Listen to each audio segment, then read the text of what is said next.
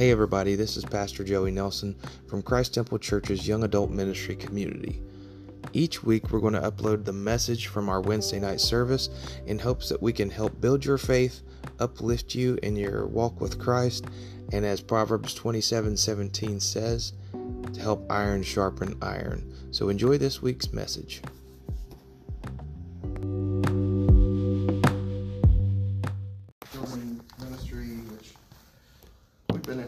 Ministry for about 14 years.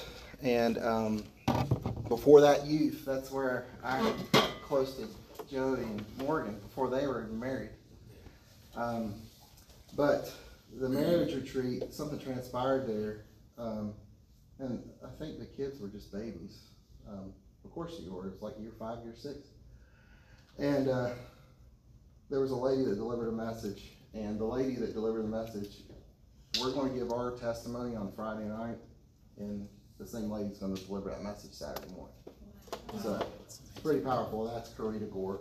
Karita and Tyrone are pretty amazing, pretty amazing folks. And so when that all happened accidentally too, because um, Macy and James were praying about who was going to, to speak at the marriage conference this year. And they had already been praying about Curry and Tyrone. And so when they called us and asked us if we'd consider sharing, um, uh, there was no way we could go to the marriage conference because this is my wife's busy season. She's a she's an educational consultant. She teaches teachers in all the school systems, so this is their big ramp up time. And uh, we looked at the calendar again. I said, just look real quick. He was on the phone, and she gets, you know what? That whole thing that afternoon got canceled that Friday, so I could go. And so he was like, that's awesome. He said, let me ask you, what do you think about Tyrone and Karita Gore speaking at the conference? And I just like started like weeping because he had no idea of the significance that they played in our marriage. So God's God put that together and it's really powerful. And what I, I want to talk to you a few minutes about, and hopefully we'll have some time for discussion. Um, I just want to talk about family and marriages. And it doesn't matter where you're at. It doesn't matter if you're single, if you're married, if you're in a broken marriage. Um, we just, we, uh, I really appreciate the opportunity to, to share because what, what our church really puts emphasis on is family. Because without family, family is the God ordained unit. I mean, the church relationship with Christ was designed after the family unit. The family unit was fundamental to what God was building in society for his people. Um, family is, is so crucial. What drove, what really attracted us to this church was that Pastor Chuck um, and Jamie had such a uh, emphasis on children and family, and that really spoke to our heart. Of course, we had three little ones. I mean, they were little, little when they came here. Um, I'll tell you some funny stories about that. But so I, I, I appreciate that Pastor uh, and Jamie have cultivated that here, and then what Pastor Joey and Morgan are doing here is this is incredible. This is what this group is is doing together and growing together. Um, it's one it's one of the many um, bright lights in our church that, that's really helping and share the love of Jesus and really it's changing families. Here's how I know. Because when I'm upstairs on Wednesday night, we, we used to have like 10, 10 or 15 kids. And now we've got like 40 or 50 boys and they're crazy. they're out of control. So if you've got a boy on Wednesday night, hey, I feel, I'm sorry. I love you. Um, last time I was up there, I had to threaten that I was going to walk them all down in front of Pastor Chuck while he's preaching and take them to find their parents. Because they were crazy. I mean, I'm guys, I'm talking crazy. I'm talking holes in the drywall, throwing each other through. Two weeks ago, we had a broken arm. Is the broken arm on here? Two weeks ago, we had a broken arm on the playground. It, they're they're wild, and uh, so anyway. Well, you might have had a nosebleed. okay, so what I'm about to say right now, I want to challenge you. I just want to bless you. Uh, there's no condemnation in anything that we're saying, and I think by sharing, being a little bit vulnerable with where we've, we've been before. And we don't have it all figured out now, let me just say that. Um, but, in a broken family, divorce, you've got a whole family, blended family. I'm gonna, I'm gonna talk about uh, the importance of family, and uh, there's been a blessing that I've been able to step into. I sit on the shoulder of giants that accomplished so many things in the spirit realm uh, before I even came along. Um, my wife and I, when we came together, we came from polar opposites. She came from a home that was, you know, they they were religious in a way. You know, if you heard people say, "Well, they're religious," um, they never went to church, and they never lived in any type of victory. You know, they they lived in broken home, divorce. Um, her dad abandoned the the family. You know, um, we we found out later it was probably some PTSD. He was a emergency worker, had some really terrible trauma. But she grew up, you know, miles away from her dad, you know, at Christmas, and he never called or birthdays, that type of thing. I grew up middle class, you know, pastor's home. You weren't allowed to sin. I was more afraid of my dad than I was of God because my dad would kill me. God would forgive me. My dad would kill me. Sherry, on the other hand, I think she would kill me for telling you all this. She was smoking at age 11, I think. Or she was. So she grew up a completely polar opposite. Uh, She don't smoke now. no, she was. Clarify. Uh, Liz Rudd tells horror stories of being a bus parent on the bus that picked her up, and like she would get in fights, and if Liz would kick her off the bus for like two weeks. That's all she did was fight. She'd fight a man, a boy, a girl, it didn't matter. So we come from really different backgrounds, but I will say that we we we when we came together, we um, everybody's broken. Okay, I don't care if you grew up in church, if you grew up in a Christian home, if you grew up, we we are in a broken world, and there every one of us dealing with brokenness. And a lot of times, what happens in marriage is you start exacerbating each other's brokenness. You get close to one another, and really close, and you touch those wounds of each other, and you open those wounds up, and man, it creates all kinds of chaos in a marriage. And um, we were no different. Uh, you know, the, the enemy's plan was for for us to be over with, but by the grace of God, it survived. And um, it, we've been married 25 years as of August uh, 14th. So um, let's see if I can get this to work. And I'm an IT guy, so hopefully we can. Um, so I got some pictures of her. Uh, I wish she could be here, but um, we've been married 25 years, and we've been in ministry 25 years. I was helping with youth and wanted to be a youth pastor, but my dad and his wisdom as a senior pastor was not about to put a single 18 year old, 19 year old boy uh, as a youth pastor without a wife. And I'm thankful for that. That's a lot of, I didn't understand at the time. I thought, that's stupid, you know. But as soon as we were married, we were pastoring, you know, a youth group. And, um, and we've done ministry right, we've done ministry wrong, we've raised kids right, we've raised sometimes wrong. We've learned, we were kids raising kids. You know, we were 19, I was 19 when we got married. And, um, uh, August, uh, 10 days after our first anniversary, Bella came along. So, I mean, we were, we were right into the mix of it all with the kids. And, uh, let's see, let me take that back a little bit. I can't see what I'm doing. Um, so everything looks great in an Instagram photo, right? Everything looks awesome. These are the highlights, and nobody sees the lowlights that much. But man, there's a lot of there's a lot of tough, dark moments in any family. It doesn't matter if you are called a pastor or if you make a certain income. I mean, it, it, it does not discriminate. The enemy does not discriminate. Yeah. It doesn't discriminate if your parents were saved, pastor's kid, you raised on the streets. It doesn't matter.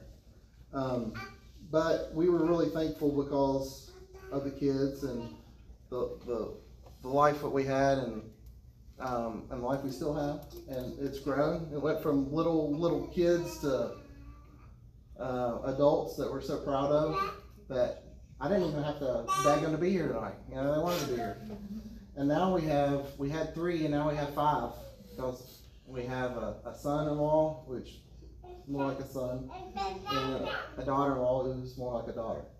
And so God's blessing has perpetuated, but what I want to share with you guys is just some keys that my dad's a master at family. He really is. He's in the hospital right now. He's in the ICU. I've been there with him.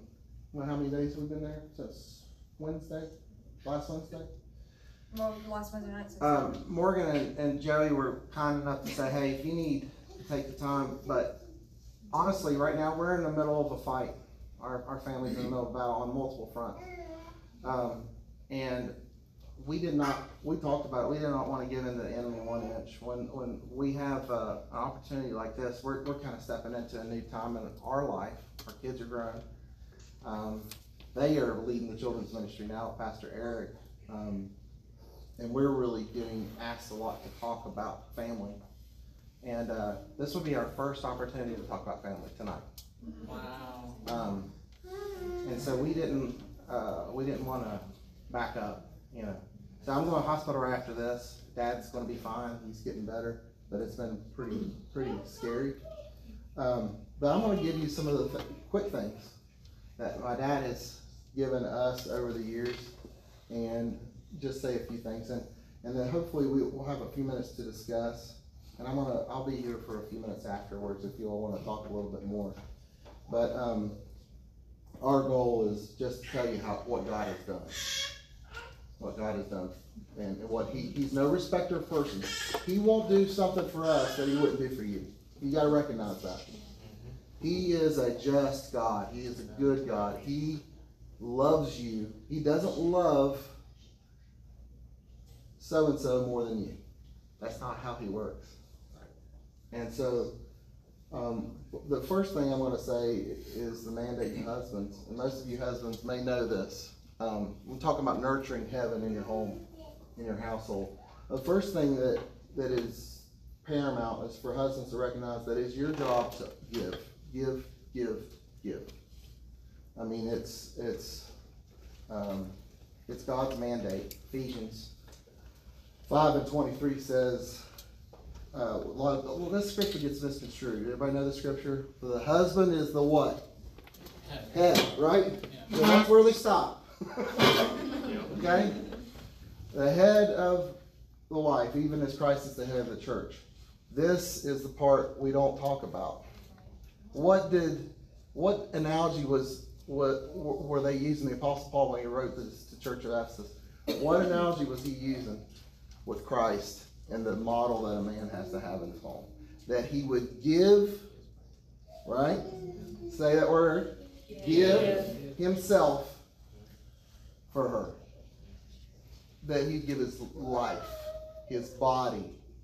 That's everything. Not even, if you look at uh, the physiological way that we have copulation with one another, it is made to where the man is giving, giving.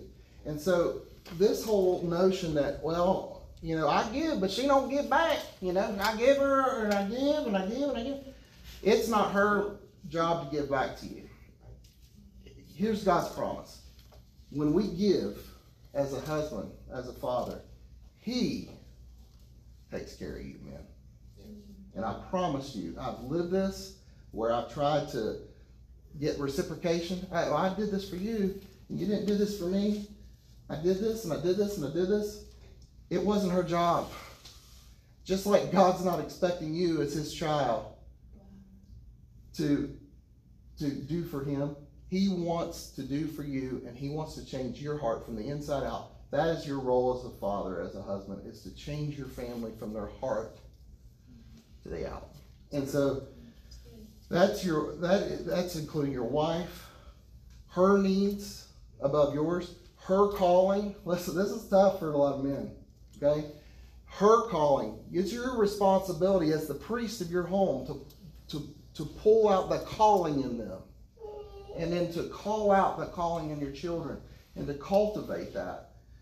Um, because God will take care of you. He will reciprocate. It's not her job to reciprocate. It's not your kids' jobs to reciprocate it. He will reciprocate it to you. And when I learned this, it was about year five, six, or seven.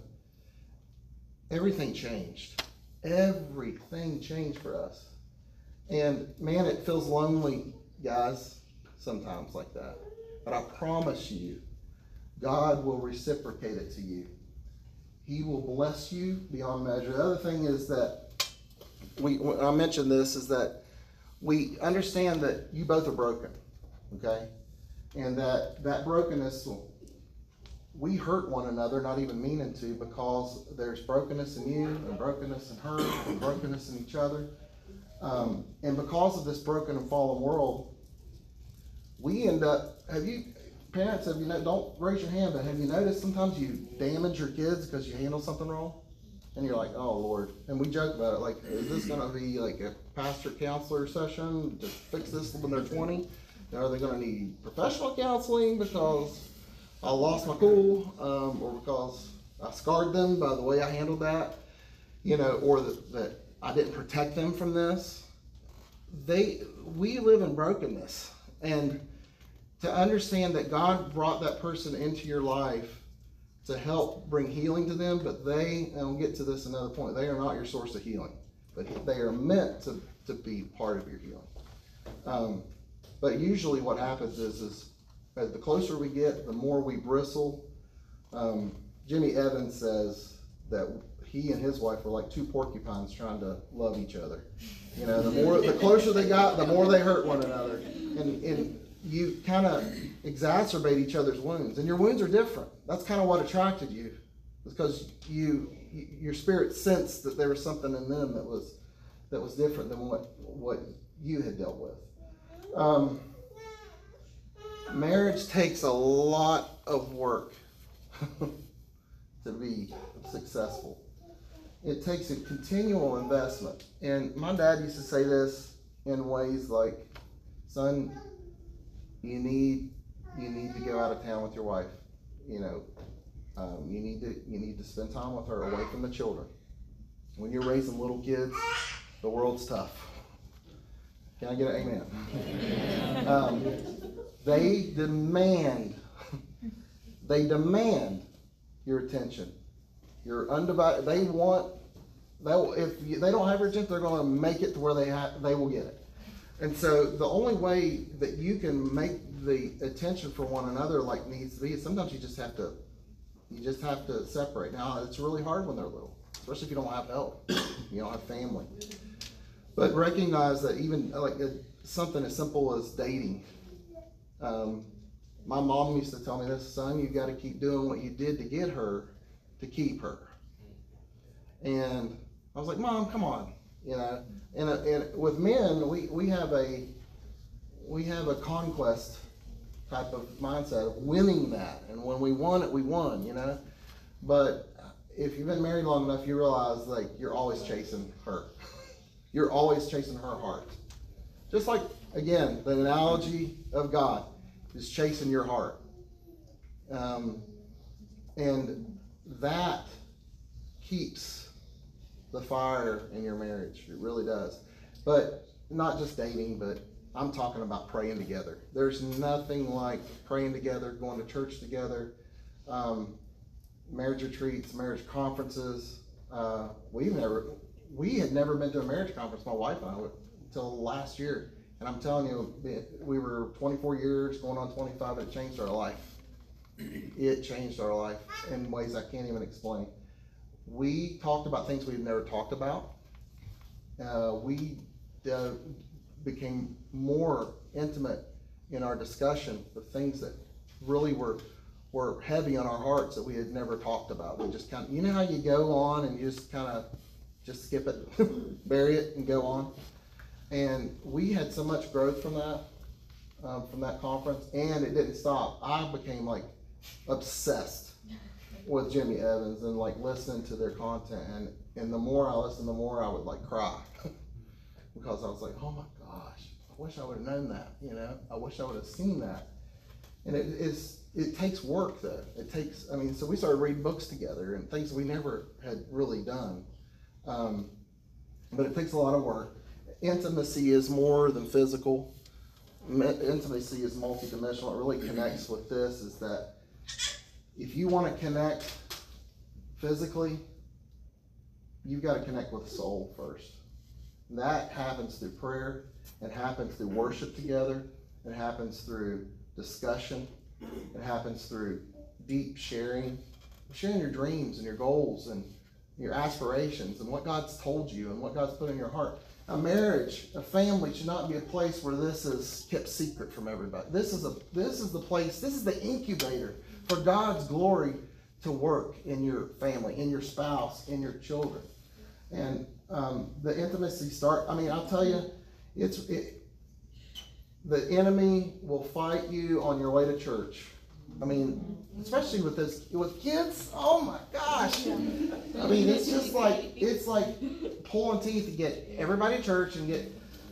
But there's another side of it. Just holding your spouse's hand if you can ride with them to church, and worshiping together and holding hands while you're worshiping and praying together. And there's a powerful thing that happens with your bond, with that intimacy from being in the presence of the Lord, from the Holy Spirit working upon both of you while you're joined together in agreement. And so this, and then you can be vulnerable with each other. It's because there, there's the glory of the Lord protecting that. Um, I want to talk about just a few more things real quick. Um, I understand genera- generational blessings and curses are really important to understand. And you can step back and look at somebody else and say, oh my gosh, their grandma's crazy, their mom's crazy, they're crazy. Uh, and a lot of what you can see in somebody else, you don't necessarily see in you. You don't see what you're carrying that has been. A lot of this comes from, I don't want to get too heavy tonight, but a lot of this comes from iniquity. Iniquity is a generational sin. It's not just an act. It's a, it's a, it's a character issue. It's a sin of the heart, or it's a way that something was carried forth that is passed generation to generation. The Bible talks about it in Exodus 34 and 7. It says that iniquity will visit the son and the children's children of the son. We're talking third and fourth generations. But here's what's so much better. We focus on that scripture so much. Praise God. Deuteronomy says that the blessing goes to a thousand generations. You talk about God just coming over the top on the enemy. Said, okay, all right, yeah, we focus on these generational blessings or generational curses. And this is what I appreciate about Pastor. Pastor talks about outrunning what the enemy's trying to do is by going after what God's got for you so much. And you can. You can you can uproot that stuff that is haunted. I'm, here's a big one, bitterness, resentment that gets in a, in a family. And they say, well, they're just stubborn. They've written them off. And yep, you, you just cross the line with him. And he's never going to be right with you. And you look at his daddy was the same way. Hates everybody, don't go to church, you know, so-and-so won't get along with anybody, can barely stomach going to Thanksgiving dinner. That's a generational curse. And that needs to be uprooted. That's not God's plan for your family. Right. And so when you see that in you, here's when you see here's when you see it in you. When you see one of your kids doing it. And you're like, where did that come from? Oh my gosh. That's coming from that's my dad in him. That I don't have that. You know, and mom's like, yeah, that's that you you definitely have not dealt with that. And so I can tell you in our family generational curses that my father pulled up, I mean dark stuff, guys. Dark stuff nobody ever talked about. And that his dad pulled up. And my kids never had to face it. My kids never had to face it. And now there there there's stuff in their life that they're gonna pull up their kids will never ever face because the blessing outdoes those curses. It does. But it's really important not to ignore them. It's really important not to just like, just think, ah, just bury stuff like that. It's really important to understand it. Um, and I tell Sam and Gabby and Bella and their spouses, don't you dare give up ground that was taken from the enemy by your by your family because that's what the enemy wants to do. I'm going to get emotional when I talk about this stuff because this is so strong to me. And I see, uh, I see kids upstairs that are just, they have, we've got kids, guys, that are, they have lived through hell. Some stories I'll tell Brady because he's their buddy. And, um, and we want to stop that stuff. We want to uproot that stuff. But I, I tell my kids, don't you dare play around with the devil and let him get a hook in you and give up ground that has been won generations before you ever got here. And I'm talking about financially, I'm talking about with healing, I'm talking about with integrity, I'm talking about with fidelity in your marriage. Don't play around with that kind of stuff. Don't play around that stuff because the enemy is looking for a way, a wedge, to get in and stop what God can do. Stop God's blessing. Um, there's your caveat to this next one. See where I'm at. I think my mouse died.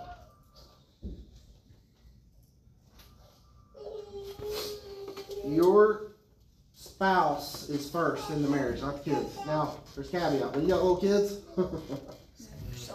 they are wild. Okay, we all know this. They are growing. They they require so much concentration of attention. But you've got to make it to where they understand when they start getting to an age that they understand. Mommy comes first for daddy. Um, daddy comes first for mommy. And here's the thing that happens in, in marriages where this is not established as a boundary. If this isn't established, the kids will try to work against you guys, and it becomes teenagers that are working with one against the other.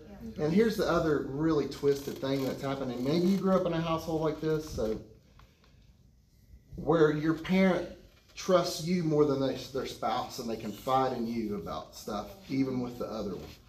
Man, that is so screwed up for a kid. It's so messed up for their spirit there becomes, I mean, there's clinical uh, stuff about this, about how it becomes an emotional dependency. You're codependent on your child, and you cannot launch that child into what God has for them because you need them.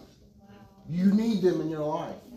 And you're broken if they go accomplish what God's had for them. That's not God's plan, you know? And so you got to establish clearly up front that, and, and this goes for, I had a great model for this. My dad made it very clear I was not to disrespect my mom. He said to me, "Well, Gabby, you can go ahead and tell that story real quick. What you you you jumped on mom one time in front of me, or I heard about it. at the dinner. I didn't handle this the right way, but she got they got the point across. What happened? He said, he said, that is my wife. He said, I can never make another one of her, but I can make another one of you. You never Ever disrespect my wife? She's my wife before she was your mom. Yeah.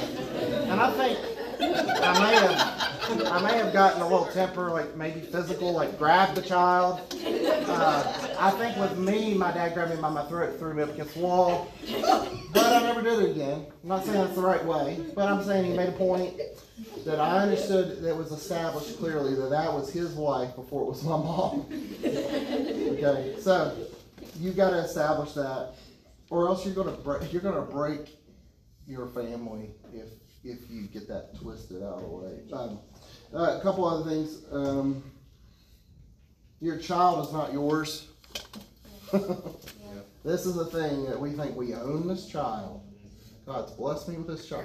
That is God's child. You are a steward of that child. Wow. Wow. They are His. Um, don't mistreat His child. Um, I tell you, when I, I, I was kind of a hard hit young age and still can be, but having girls first softened me. Amen, Michael?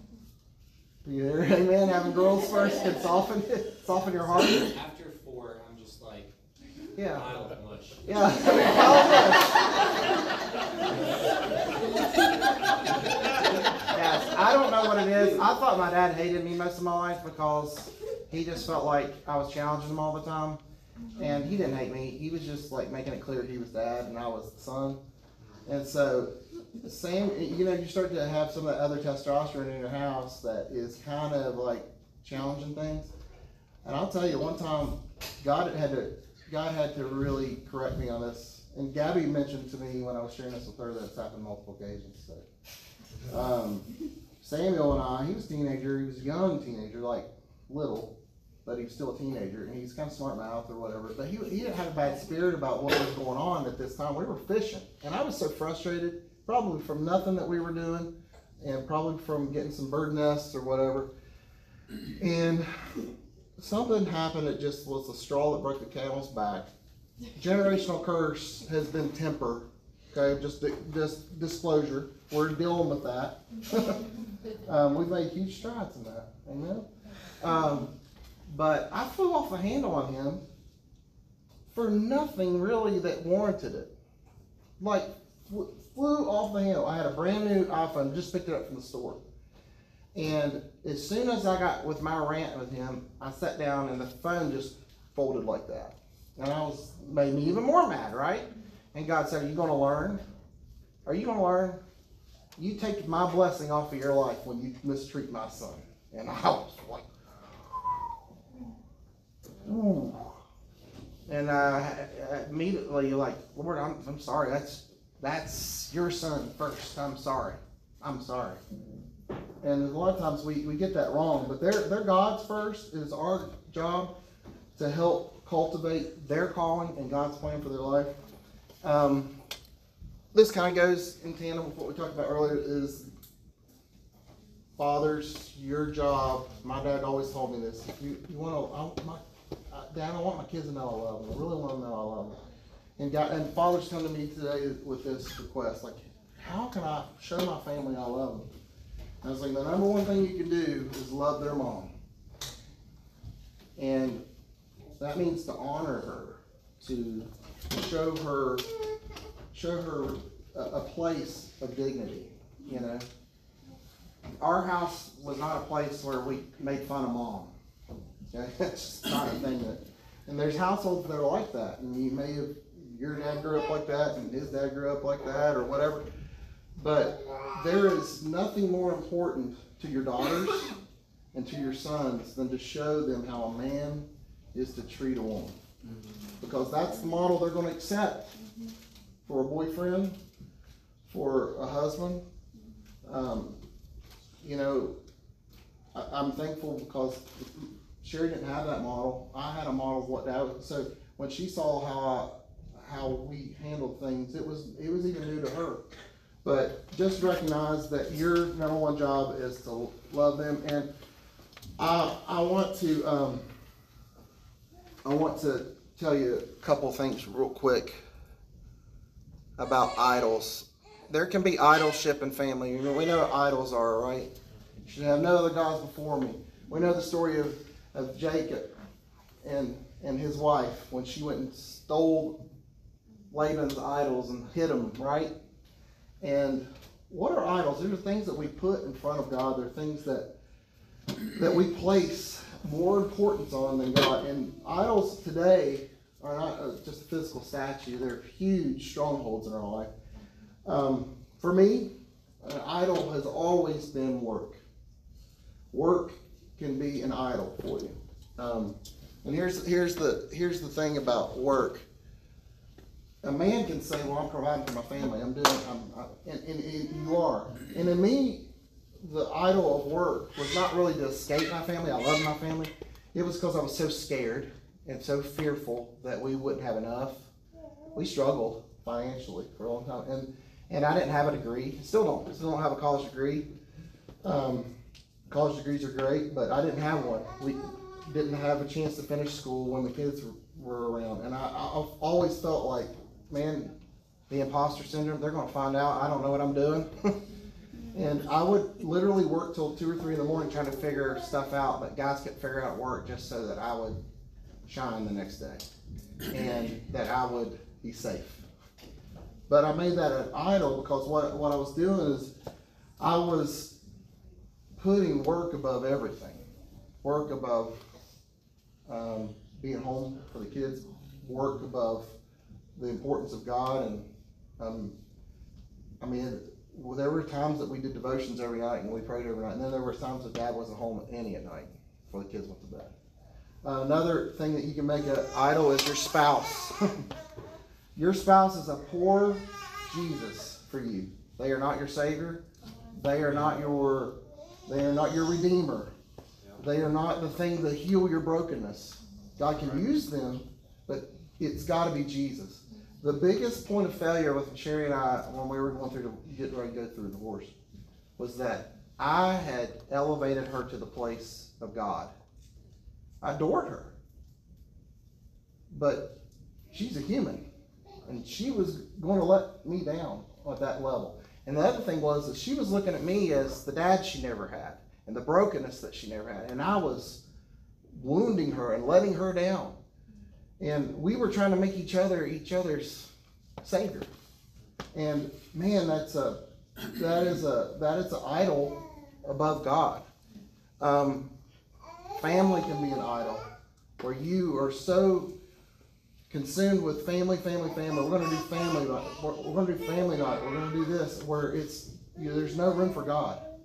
Um, it- for us, it, it became uh, travel ball. I mean, you get you got a kid that's good at sports, and, and this is no condemnation for kids who are in travel sports, but you know, our kids were good at this, and this one was good at that, and the next thing you know, they're getting recruited to play on this team and this team. And my wife, every Sunday, Saturday and Sunday, we're going to separate parts of the region in cars, trying to barely, you know, pay for a room, and and we- can look back, and we've been out, I've been to church two or three times in the last six months.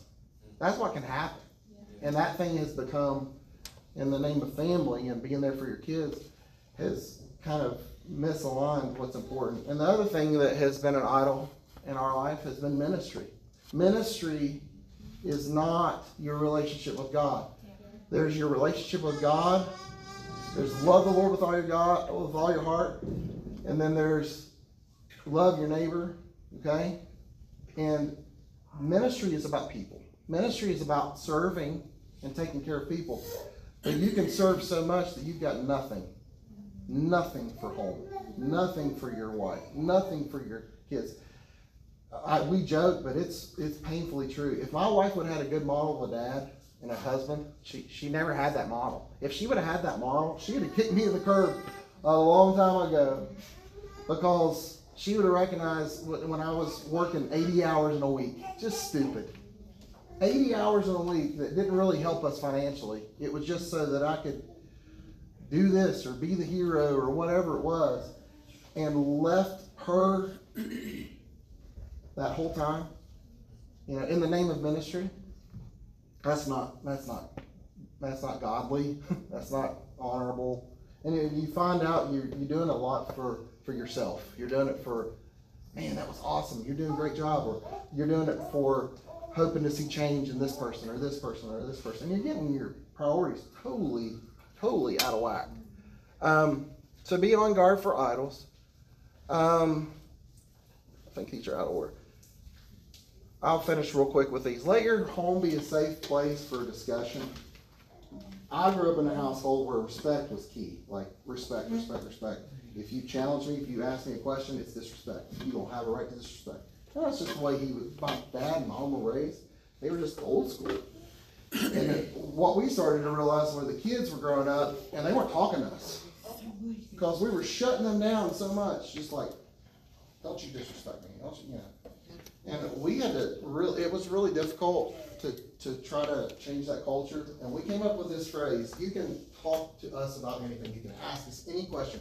You can challenge anything. You can question anything as long as it's done respectfully." And that was so key because our house became a place, and I'm not talking about, you know, there's two extremes. There's the house that never talks about anything, and then there's the house that gossips and tells every filthy thought that they have about one another, and I hate you, and all this stuff that's just toxic. I'm talking about healthy, honorable discussion that helps grow you and brings wisdom. There's wisdom in your spouse, there's wisdom in your kids. Gabby helped me prevent a big pitfall when we were putting this together because I had something on here she thought was hilarious. I was like, thank you for telling me that. It kind of hurt my feelings. But she was like, she was like, you do not want that on there. Trust me.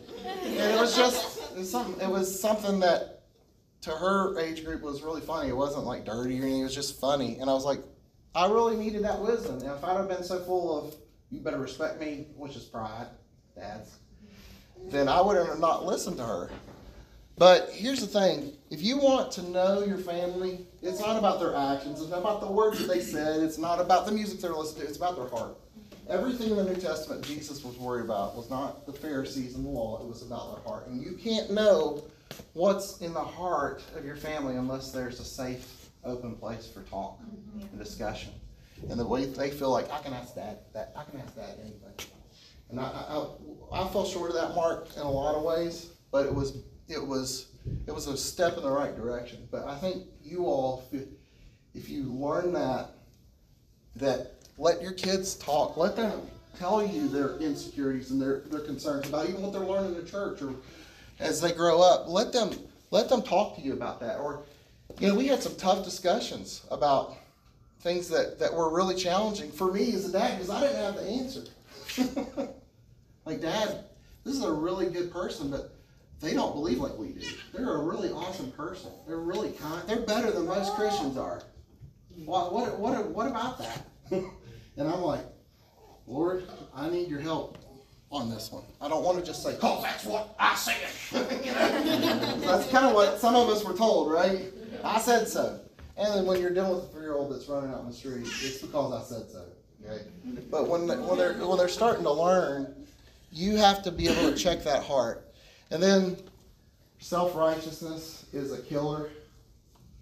See, I had a lot of that raised up three generations of church. What you what you don't realize is that you become a little bit uppity in your mind about spiritual things. And uh, we're really going to talk about this in the marriage conference, but I almost had a superiority complex uh, over my wife because she didn't know what I knew about the Bible. She wasn't raised in church like I was. But there was a grace for her that God gave for her, and we talk about it today, that she's God's favorite in our house. There's no question about it. Everything, when it comes to the heart of God, it favors her. Because We want her praying. yeah, we want her praying because she's in the heart of God. Um, but there, there can be a self righteousness, I mean, you start to see it in your kids when they start being judgmental about somebody, and you're like, "That's not God's heart," you know, or we're better than them. You're like, "What in the world? That was your, you don't even know this. That was your mom when she was a kid." You know, Pastor Chuck says this statement. It's powerful. He said, "If you knew everybody's story, you would love them." because everybody has a different story than we do, has a different background. And when you get full of self righteousness, God can't reach you. You're going through this religious mindset of what you think is right. You're not you're not hearing from God, and God can't use you for other people because your heart heart is your heart is hardened towards them. So your heart has to be tender. And it can't be if you if you look at what you've got. Well, we got that because we're live right. Okay, yeah, there's a there is such a thing as making a stand that we're not going to compromise on this. Just like I told the kids, we're not giving up that ground. There's another thing to recognize that God delivered us the same way He can deliver them, and we're no better than them. So, um, I know we're running close on time, but I wanted to share some of these. It's a lot. Every one of these are probably a sermon. Sorry. Uh, but we I've got a few resources if you all have phones. Um, something kind of exciting that is getting ready to happen. This thing's not working. Um, this QR code, giant QR code, if you go to this, it's going to talk about the Jimmy Evans. Jimmy Evans has got a YouTube video that is so powerful. It talks about how we make our, about that topic of our spouse being our Savior and how that messes up everything. And he talks a lot about brokenness. Brokenness has been kind of a key component. So that's a resource I wanted to leave you guys with today. And while we have some time, maybe we could, if anybody's got any questions. Also, my wife and I are going to be hosting a parenting class here at the church. Um, We, uh, we believe it's coming this fall. Um, pastor's all for it. He's like, you need to get this moving. Pastor Eric's asking me about all the time because um, we see we see kids that would benefit from it. Mom and dad had had some some some parents are first generation. They've never they've never even been told the stuff. You, I can take it for granted because my dad's told me this stuff all my life, you know.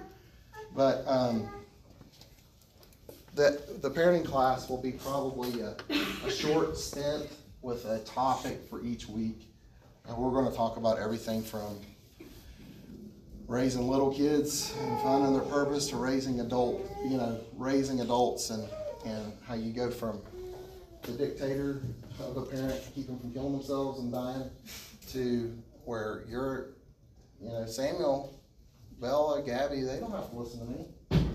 They don't. They choose whether they want my input now because that's where they're at in life. And so that's a whole different cadence. it's a whole different relationship um, and and setting your kids up to be um, successful adults that, that are not dependent on mommy and daddy. Still, you know, I attribute that a lot to your mom, who's tough, isn't she? She, she was the tough one, like, we fell on our bikes, get up, you're gonna be fine, you'll be okay. And And I'm like, like running over, like my mom was like, like, oh baby. you know. and and the other thing wa- that she was like, you all are enough to wash your clothes. Well, Oh, I mean, we were thirteen years old doing our own. she's like, like, I'm done. Me too. I'm done doing laundry. Yeah, sixteen, you know, mom, what are we having for dinner tonight? I don't know, there's We- some cans of peas, you We know. had a fend for yourself night. Yeah, that's what she would call it, fend for yourself night. And then 16, 17, getting their own jobs. She's Hey. like, hey, I'm not cooking for you until yours. So you need to start figuring it out. Here's a day a week or a couple days a week for you to. Yeah, not every meal like that. Yeah, just pepper in to figure it out. Mom, are you gonna help us with our insurance and our gas? Well, we paid for your cart, and you can do the other stuff. You can get a job I and was work. like, Sherry, we probably should probably chip in a little bit, help them. She's like, no. I'm not having, I'm not having a 25 year old still asking for gas money, or I want to go out to eat, mom. Can I have, you know, I was like, man, that's, man, okay. You. So, but She had some wisdom in that. She did. She did. So there's a lot to attribute to her too. Because if it was just me, there'd probably be like, you know, I'm a little soft. Anybody got any questions or don't be afraid to ask anything, whether it's marriage, parenting, church, ministry stuff. Um, yeah. What can you say to those who might not be in the season yet, but identified as a, as growing up in some of the ways that you talked about? Maybe they don't have kids and they Yeah. don't recognize that that's a generational curse yet, but they immediately felt this sinking feeling in their stomach, like, oh my gosh, I dealt with that as a child. Um, what can you say to them about that? I would say when we were when we actually quit ignoring our brokenness uh, and actually started dealing with it, Sherry couldn't fix mine, I couldn't fix hers, so it, it didn't matter being married. Marriage is like almost like just a compounder of what is. It's not. Uh, Magnifying glass. it's a magnifier. You know, you've heard money is like amoral. It doesn't make you evil or great. It just magnifies what you really are underneath it all. Marriage just like is like a multiplier. So if you got problems inside, then those problems are just like a lot more problems. Uh, and I can only tell you from the easy answer is like Jesus, right? But it wasn't until I was broken enough to say, God, I need you. I really need you to, to, fix this because it's not right. I'm not. I'm, I'm something's wrong with me.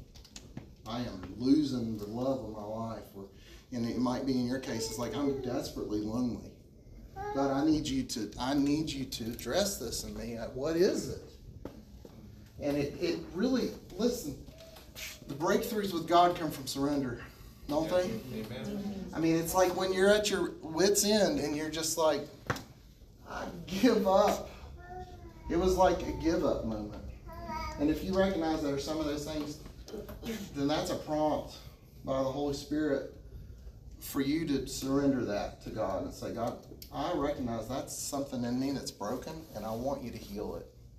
And it doesn't matter where. I mean, it does matter. Not, when when someone says it doesn't matter, they think that um, sometimes they can come off as like it's not important.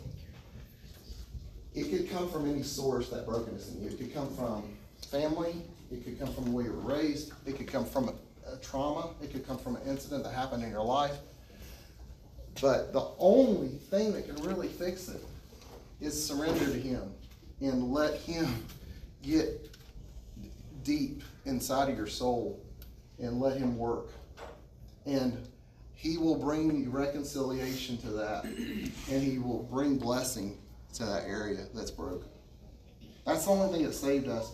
I mean, it, it wasn't just from behaving a different way. And it wasn't until there was a repent, repentance in us for what we had been doing that was adversarial to hurt each other. There was a, because it got to that. I mean, you know, when you get to the point where you just resentful of each other. Um, but there had to become a repentance in both of us and then a surrender to heal the brokenness. Because we didn't want our kids um, growing up in a broken home. Um, not that God can't redeem a broken home, but we, we were we were on the verge of just like throwing it all away because we were broken and we were hurt and we were angry. And it wasn't until I repent, Lord, I repent. I've been doing this my way and I need to do it your way. Heal me. I'm not, I, it's not all her. It's not all her. I, I recognize I, this is something in me. It wasn't just my parents. This is something that I've walked into myself. I need you to open this up and heal me. So, what else? Pastor let out yet? Looking after you've been living for as long as I have. I've, I've been talking to a young lady Mhm. now for four days. Four days. Four days, yeah. It's getting There's serious. some, Johnny. there's someone here locally introduced me to her, a Christian friend who introduced me to her. You know, and I am approaching something, I pray, pray, pray, and when you finish doing that, pray some more. Uh, Yeah. Going to church, Jason Lovins, Cindy up here and her mom sitting up front. They- they- Hey, you're not supposed to say names. we, we, we all went class together when we were growing up Yeah. at, down in Canova. And they would teach us about these things years ago, so it's nothing new to us. Yeah. And those that lean up on the Lord, There God you go. shall, There you go. God shall. Yeah. And You You lean can up on start the- adding the good things of God to that. You don't lean on your own understanding, Exactly. right? Because that's the thing that when you That's it. you get in pride with that, Yes. you really do. Anybody else? It is a problem I've had in the past. Absolutely. And God's brought me through some tremendous things. What were you saying? No, I just wanted to say, as a kid, the biggest thing on there that's stuck out to me about everything, please have an open conversation in your home. We allowed any, Yes. anything we were allowed to talk about. If I was, there were things kids talked about in public school that instead of going to them and feeling stupid because I didn't know something, maybe it was sexual, maybe it wasn't, and, you know, I could go to them and say, what is this? And they Don't were bring gonna shame. They did Don't not bring them shame. For saying that. I or- wasn't brought to shame, I wasn't taught things were dirty and bad and you shouldn't talk about that, no, there were contexts for things. And we always had an open home, and I think that that really changed a relationship, and I can say that we all three, and now our, you know, in-laws too, even have close relationship with our parents, and a lot of people ask about that, and that is the biggest thing. I can feel like I can go to my mom and dad about anything, and I continue to feel like that, and I really think that that started to change as a teenager. So if you've got teenagers, even in fifth, I remember coming home in fifth grade, asking questions, you know, sixth grade, seventh grade, you know, the questions started getting more intense. Eighth, ninth grade, started asking questions about God, you know? Yeah. And so all these things, I was allowed to talk about it. If I was having feelings, if going, kids going through puberty, I mean, that's a big stage. To not, to feel like you can go and talk to your parents about that and not be ashamed. A lot of that rebuke that parents would throw back is fear because they don't know what to say. It's like, you, how dare you ask that question? You know, Pastor Chuck tells stories of that. Like he would have questions about like, like spiritual things, and he would question it, and he would just get like, like you're getting it. You know, don't you dare ask that. How dare you? And he was like, what? I just, I, you know, I can see him now. What? Like Elias. What? I just asked a question. I don't understand. How did, you know, he was questioning something back then, and it was like hilarious when you hear it now, like what he was questioning his dad. But it challenged what his dad knew, grew up with and what his dad believed. And so he was just like, yeah, but I don't get it. Like, that don't make any sense. The Bible says that this here and this over here, and it's like contradictory, right, Dad? He's like, don't you dare, you know. the key, the key is though, I do tell the kids, please, please, please, please try to be respectful. Yeah. Because when you come off with an attitude, I can't, we can't help it. There's something that rises up in every human that gets defensive, and it's just like, whoa, whoa, whoa, whoa, you know. But I mean, if if you can cultivate that, you know, hey dad, you know, hey mom, why in the world did we do this, you know, or why, you know, they started questioning little. We tried to do it with. So Samuel was really younger than they were, so he was like, "Why is this bad and that's good? I don't understand." You know, it's just an honest kid question. That when I was his age, it was like, "Don't you ask that." a lot of that I know now as a parent was because Dad didn't know the answer, right? it wasn't because he was like evil or something. He just didn't know what to say. So, um, well, guys, thank you all for our opportunity to talk tonight. We're going a little long, but if y'all need anything afterwards, Pastor Joe, you want to close this out? I want you to close this out, um, because I want you, I want you, this is you. Uh, I've, I've soaked up a lot, and I, I, I want you to close this out. Um, this will be up on podcast tomorrow. Oh, cool. Uh, for those of you who have a spouse that maybe was in another class or that they, maybe they dipped out or maybe they're working, you know, they couldn't be here. Uh, share this with them, or if you have a friend that's going through something similar with their, their spouse or their kids, or just questions they have. This was what this, this whole life class is supposed to be about. Awesome. It- Very Thank you. awesome. Thank you. Can I add one more thing? I'm so sorry. Yeah. Um, I just like speak for all the singles in here. Um, um, just like even this information, I know it was like geared towards like marriage and family and stuff like that. But if you like desire to have that in your life, go ahead and make those models in yourself now. Um, because this is, you know, marriage is a two-person job, and so um, That's just good. just do That's everything good. that you can to make sure you're up to par, what you want to see um, in your spouse. Make sure it's in you first, and like, I mean, single pringle, but I soak it up with them. Like I soak it all up because it's just like I desire to have a marriage one day. So why would I not work at it now and get good at it now before I'm even? Yeah, and it doesn't, you can change the trajectory. It doesn't matter where you're at. Like we, we talked about history. We all come from different walks of life, different backgrounds, different models in front of us. You can stop the curse now, okay, too. If there's something that's just been like toxic in your life that you've dealt with and you even helped perpetuate, it can stop. That's the thing about God. He is so good. He is so good and such a loving God. He wants such good for you. And is, you know, we are no different. Okay? We are no different from what when God showed me you are no better than that little girl who wasn't raised in church. You're no different than her. And if you want to know something, let me ask you a question. God told me this one time. He said, You try to be all this big spiritual guy. He said, Where were you when her dad left? Where were you when she was abandoned? I was there, not you. Every Christmas she cried her eyes out. I was there, not you.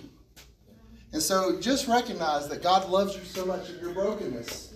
He never abandoned you. If anything, He's close. He's close. He's really, really close. He wants so much good for you. And it's it's right there. Heavenly Father, I thank you for the blessing. The blessing you have for. Father, you love your children so much. You want the very best for them.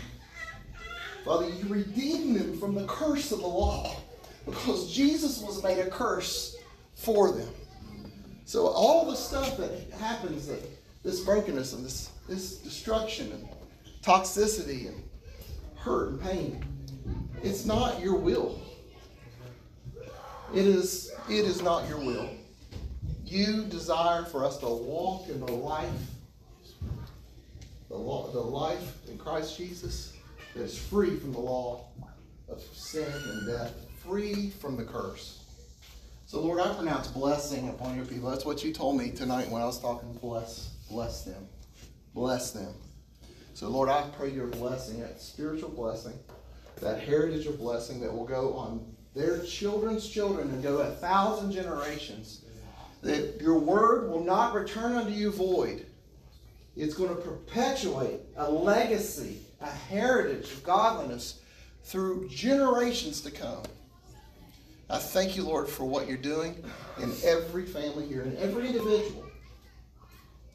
In Jesus' name, amen.